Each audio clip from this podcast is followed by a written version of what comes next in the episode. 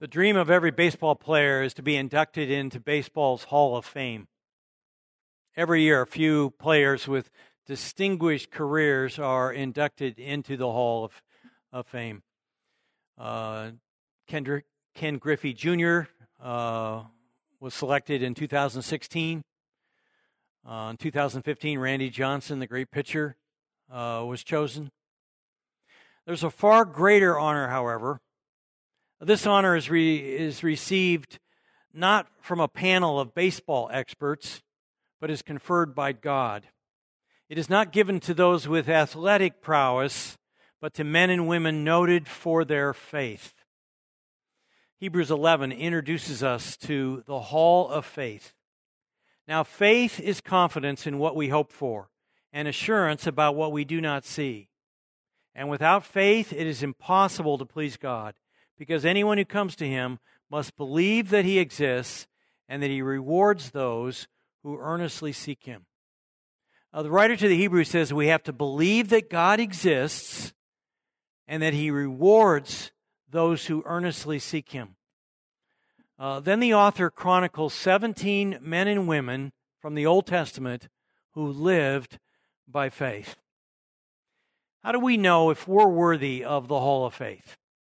The writer to the Hebrews tells us Remember those earlier days after you had received the light, in other words, you become a Christian, when you endured in a great conflict full of suffering.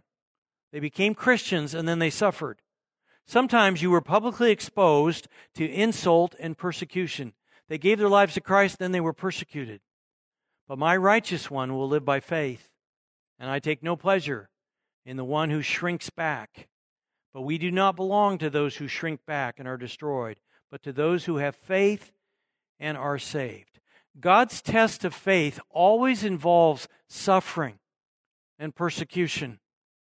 Uh, going through testing is the only way to determine if we are worthy of God's hall of faith. If you're not a Christian, you could not have chosen a better week to join us I'm going to try to spell out exactly what it means to live by faith in Christ. Teenager, single, married, parent, empty nester. Today I will try to share what it means to live by faith. This is the first in a series of messages called Living by Faith. Uh, during the summer months, we're going to look at the faith of Abraham, Isaac, Jacob, and Joseph. Uh, to be inducted into the hall of faith, we must live by faith. What does it mean to live by faith? Uh, scripture informs us it means at least three things. First, to live by faith requires faith to believe in God. The writer to the Hebrews says, Anyone who comes to him must believe that he exists. He also writes, Now faith is confidence in what we hope for and assurance about what we do not see. We cannot see God, but we look at the beauty of creation and all that Jesus taught, and we believe in God. We believe that God created the universe, that He sent His Son Jesus to die for our sins. And if we put our faith in Him, confess our sins, invite Him into our lives, He forgives us and gives us life now and for eternity. We can call this saving faith. Some people wonder if this confidence that we're saved by God's grace through faith is a departure from the Old Testament. It is not. Some of the apostles, Paul's readers, wondered since salvation comes through faith and not by keeping the law, does this nullify the Old Testament law? They ask, do we then nullify the law by this faith? Not at all. Rather, we uphold the law. Paul says, no, the law makes us aware of our need for God's grace. We cannot be saved by keeping the law. No one is capable of perfectly keeping the law, of living a perfect life. But the law makes us aware how far we fall short of God's standard. It makes us aware that we've all messed up. I've told you a number of times that one of my favorite shows during basketball season hopefully we'll have a basketball season, uh, NBA this year, uh, is uh, TNT's Inside the NBA. Shaquille O'Neal, Ernie Johnson, uh, Kenny Smith, and Charles Barkley comment on the games. Well, a couple years ago, uh, Kenny Smith's wife had a baby, and uh, he took some time off to, to help.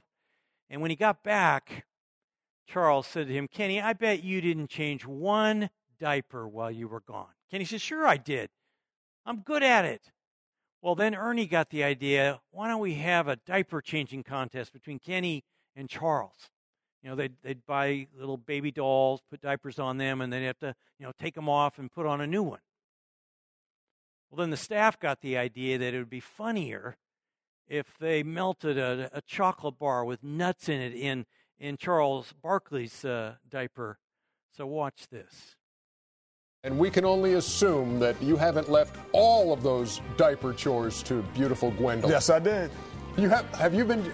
Have no, you no, I've been doing them. Okay. I've been, I've, I've well, been helping a lot. We thought it would be interesting to see how good you are, and maybe have a contest with Dude, as all, Eddie and Kevin re- remove the covering here we go. We've, what we're going to do here oh, this is, is, is, to take the diaper off, change the diaper. Right. Hold on, don't start yet, Charles. Don't start yet. Uh, so, well, I can't do this. You know why? Why? Because it doesn't. You don't have a receiving blanket.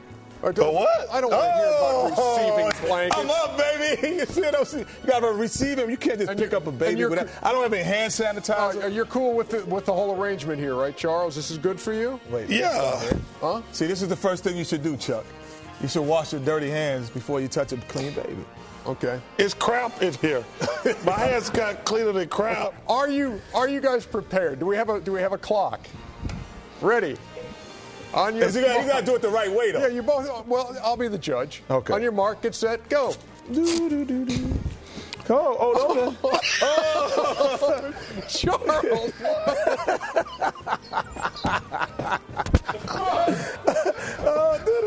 I just had number Charles, one. You had number two. Charles, you had number two. You had number two. Charles.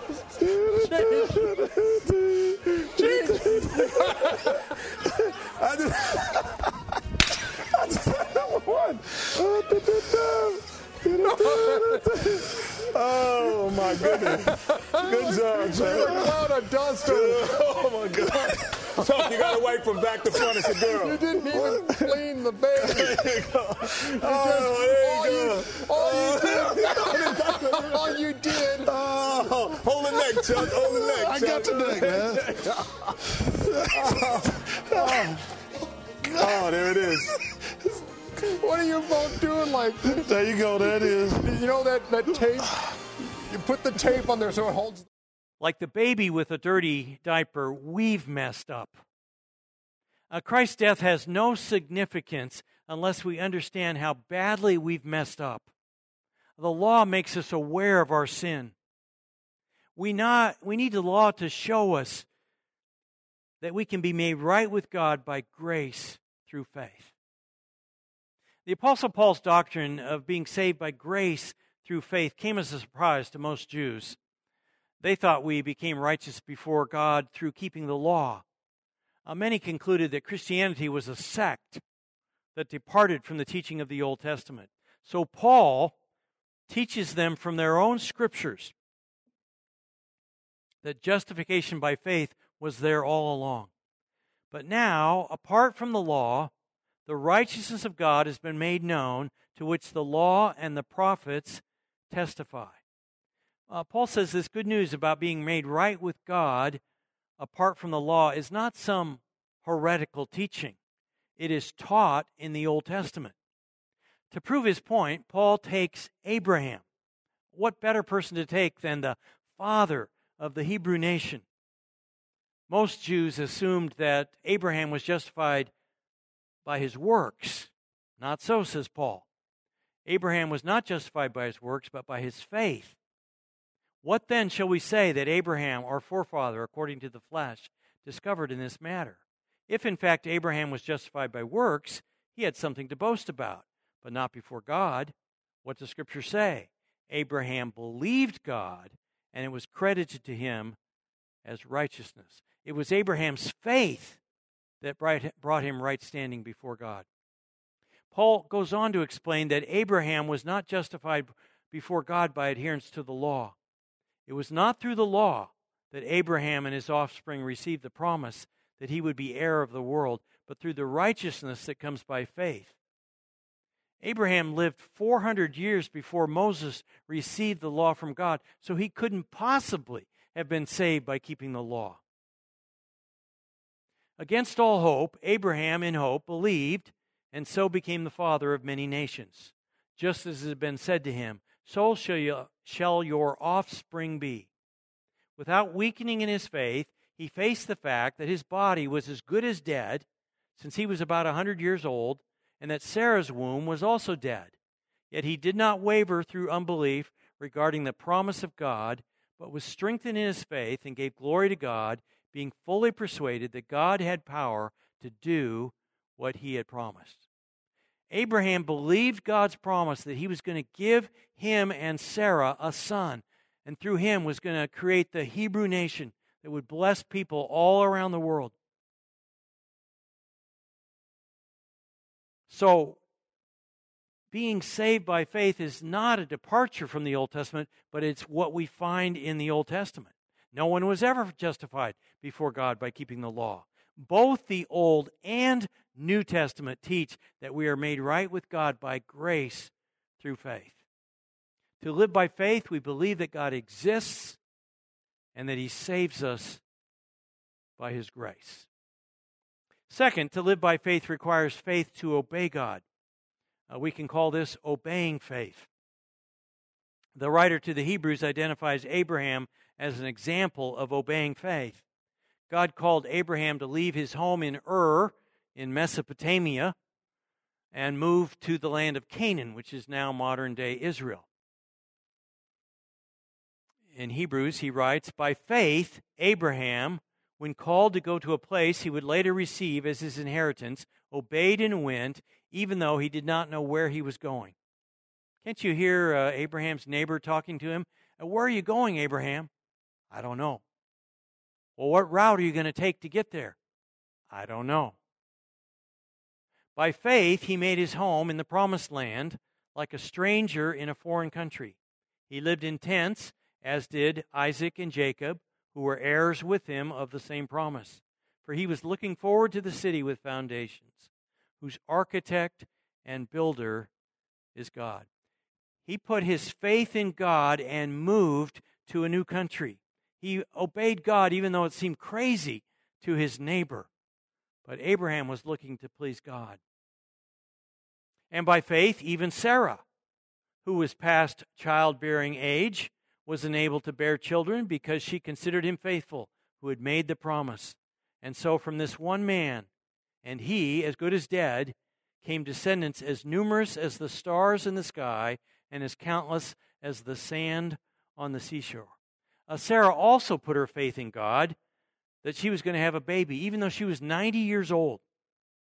Abraham and Sarah gave birth to Isaac, and they became the parents of a great nation, descendants as numerous as the stars in the sky. Uh, experts uh, estimate that 100 billion people have lived in this world from the beginning of time. It's kind of a, a science of estimation, I call it. Uh, plus or minus 10 billion. Um, and out of those 100 billion, uh, 35 billion are from the Hebrew nation or have become Christians. This is the blessing God bestowed on Abraham and Sarah. Is there some way God is asking you to show your faith by obeying Him? Is He asking you to do something or to stop doing something? Third, living by faith requires faith to trust God. We can call this trusting faith. Uh, three men visited Abraham one day. Presumably, they were angels. Where's your wife Sarah? They asked him. There in the tent, he said. Then one of them said, I will surely return to you about this time next year, and Sarah, your wife, will have a son. Now, Sarah was listening at the entrance to the tent, which was behind him. Abraham and Sarah were already very old, and Sarah was past the age of childbearing. So Sarah laughed to herself as she thought, After I am worn out and my Lord is old, will I now have this pleasure? Hebrew tells us, uh, Hebrews tells us that Sarah had faith to believe that God would enable her to have a baby, even though she was well past childbearing age. It was so hard for her to believe that she laughed when she first heard it. Then the Lord said to Abraham, Why did Sarah laugh and say, Will I really have a child now that I am old? Is anything too hard for the Lord? I will return to you at the appointed time next year, and Sarah will have a son. Even though it was hard to believe she would have a baby at the age of 90, Sarah understood that nothing is too hard for God. So she put her trust in God's promise. Is there an area where you're having trouble believing in God? Believing that He'll bring you a husband or wife or baby or a new home or a new job or help your business come back after being crushed by this coronavirus? I'm having to trust God that He will help us uh, come together again and meet as a church and be able to open up. Now, the Lord was gracious to Sarah, as he had said, and the Lord did for Sarah what he had promised. Sarah became pregnant and bore a son to Abraham in his old age at the very time God had promised him. God fulfilled his promise to Abraham and Sarah. God always fulfills his promises. They just had to trust his promise. Many times our faith involves trusting God during this coronavirus pandemic, there are so many things we can worry about. But as I've always told you, worry is a waste of time. Uh, uh one study showed that 92% of things people worry about never happen. So the vast majority of time, we waste our time by worrying. During this shelter in place, we have to trust God for our health and for our businesses. One man admitted I've sure gotten old. I've had two bypass surgeries, a hip replacement, new knees. I fought prostate cancer, diabetes. I'm now half blind. I can't hear anything quieter than a jet engine. I take 40 medications. They make me dizzy, windy, and shaky. I have bouts with dementia. I have poor circulation. I can barely feel my hands and my feet anymore. I can't remember if I'm 85 or 92. I've lost all my friends. But thank the Lord, I still have my driver's license. still have my driver's license. There are scary drivers on the road. We have to trust God every time we drive that God will keep us safe. The dream of every baseball player is to be inducted into baseball's Hall of Fame. The hope of every Christian is to be inducted into the Hall of Faith. To be inducted into the Hall of Faith, we must live by faith. Living by faith requires faith to believe in God. You believe God exists and that Jesus is the Son of God and the Savior of the world, and you invite Him to forgive your sins and to come into your life. Living by faith requires faith to obey God.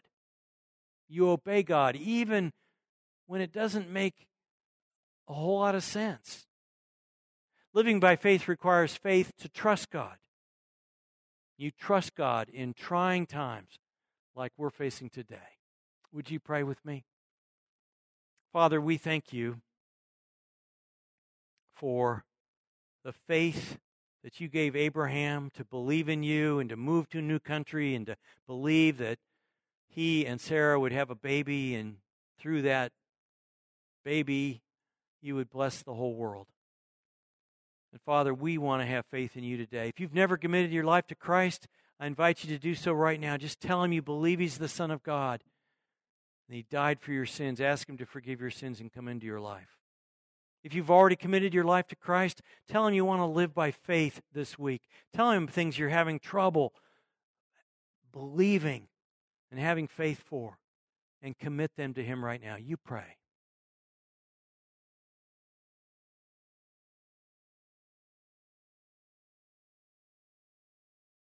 Father, thank you that you are a great God and that you are worthy of our faith.